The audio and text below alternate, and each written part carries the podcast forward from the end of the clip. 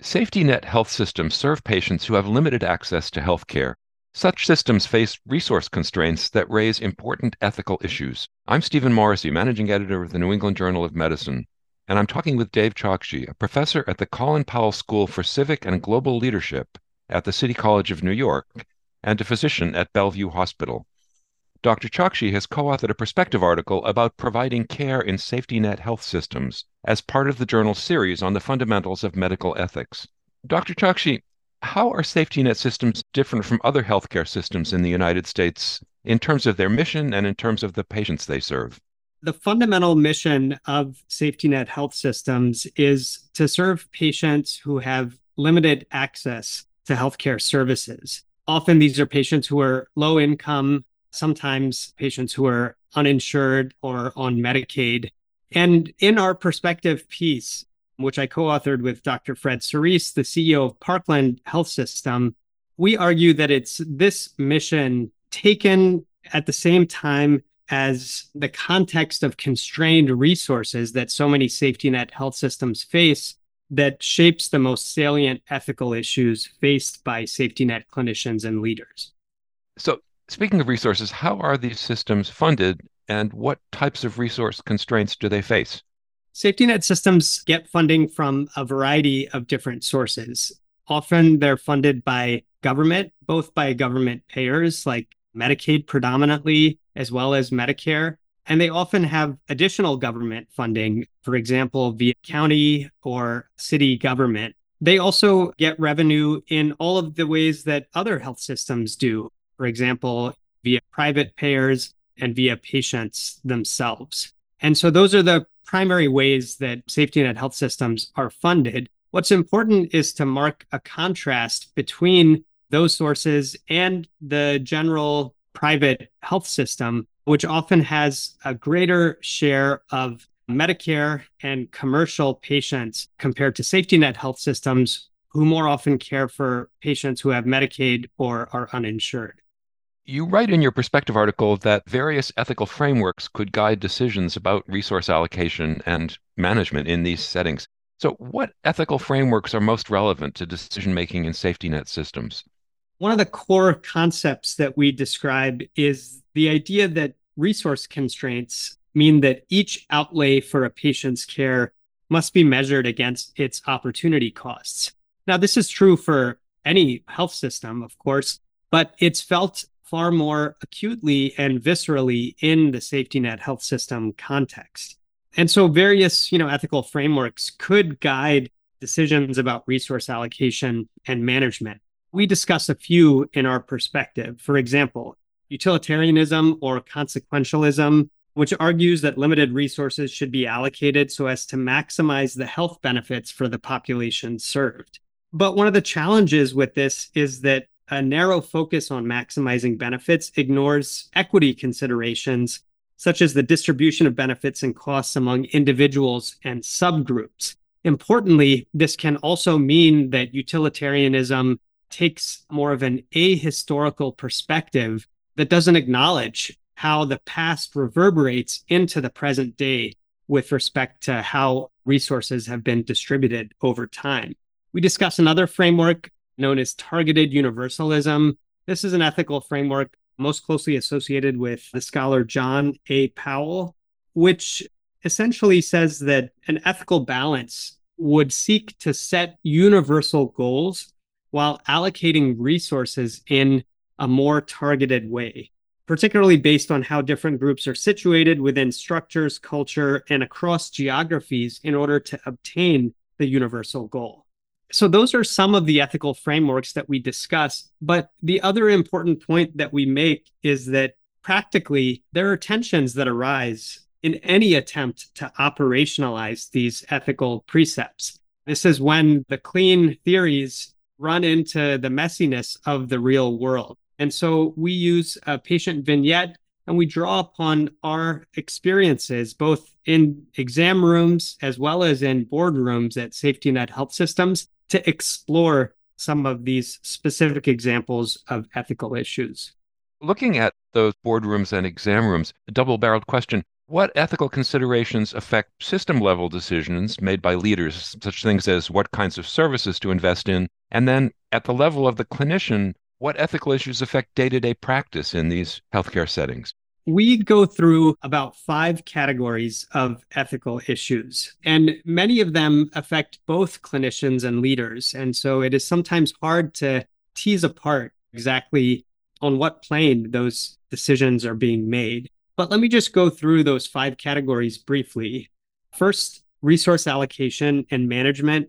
Second, access to the quote unquote right care. For example, what's the right balance between emergency services or intensive care and primary care and preventive services? The third one we discuss is engaging in advocacy. The fourth is around clinician morale and well being. And the fifth is building trust with marginalized communities. Each of these five categories of ethical issues often give rise to specific tensions. One example that we go through, for example, for resource allocation and management is how to calibrate service capacity to satisfy unmet demand. For example, in safety net health systems, they're often critical but poorly reimbursed services, inpatient psychiatric care, trauma care, or rehabilitation. And these are much needed, both for individual patients and often at the community level. But because they are poorly reimbursed, we have to confront the opportunity cost of investing in those services compared to those that could generate more revenue, which would allow for expenditures in other parts of the system. So, those are some of the balances that have to be struck with respect to the ethical issues that are confronted by clinicians and leaders. You say in your article that the proposition of addressing patients' unmet social needs, such as homelessness, food insecurity, is vexing for safety net health systems. What are the tensions involved in those considerations, and what kinds of approaches have systems implemented?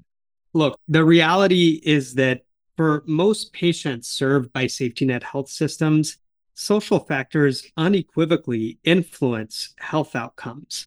On the other hand, redressing entrenched economic inequities, countermanding structural racism, these are extraordinarily challenging issues, particularly for organizations who have limited resources and a large mission as it is. So this could raise concerns about mission creep. But we can look to some safety net health systems that have been pioneers in bridging the gap. For example, developing and adapting approaches to screening for social needs or partnering with community based organizations and public health departments to actually meet those unmet social needs. In our perspective, we give the example of Boston Medical Center, a safety net health system in Massachusetts, which embeds financial services like tax preparation and other financial services in clinics to address poverty and health at the same time. And so there are these innovative approaches that allow certain systems to both take on these unmet social needs, uh, but often do it in a context that makes sense given the limited resources that many of these systems have. And that particular example, co location of tax assistance services, is something that has been demonstrated to have a positive return on investment, particularly from the patient perspective, but for the safety net health systems themselves as well. Finally, what moral and ethical considerations are involved in broader questions about how safety net hospitals should be funded, and the role of other health systems in caring for uninsured and underinsured patients? Yes, this is a critically important question because safety net health systems do not exist in a vacuum. They are a part of the broader healthcare system in the United States. And there are some realities associated with that. While we still do not have universal health coverage at the national level, that means there will always be what are sometimes called fair share considerations with respect to how uncompensated care, how the care of uninsured patients, as well as patients with Medicaid, is distributed across the different health systems, hospitals, community health centers that constitute the American healthcare system. And so we argue that these are important considerations to surface for example, we talk about how there are unethical practices like patient dumping or patient steering, whereby certain healthcare providers inappropriately transfer uninsured or low income patients towards safety net health systems.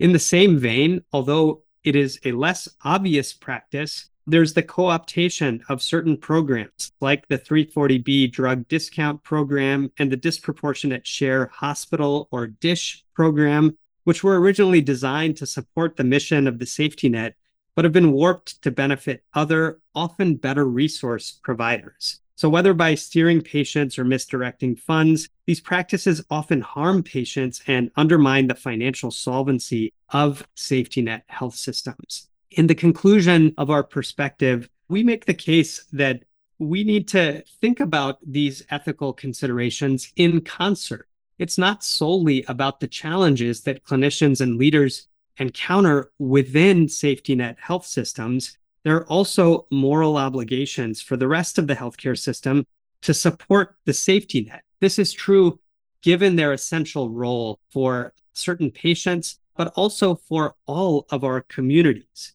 And so we invoke the ethical principle of solidarity, which is perhaps more commonly associated with discussions about healthcare outside of the United States to capture this mutuality of obligation. Both patients and broader communities benefit when safety net health systems are empowered with resources and by means of policy to fulfill their mission. Thank you, Dr. Chokshi.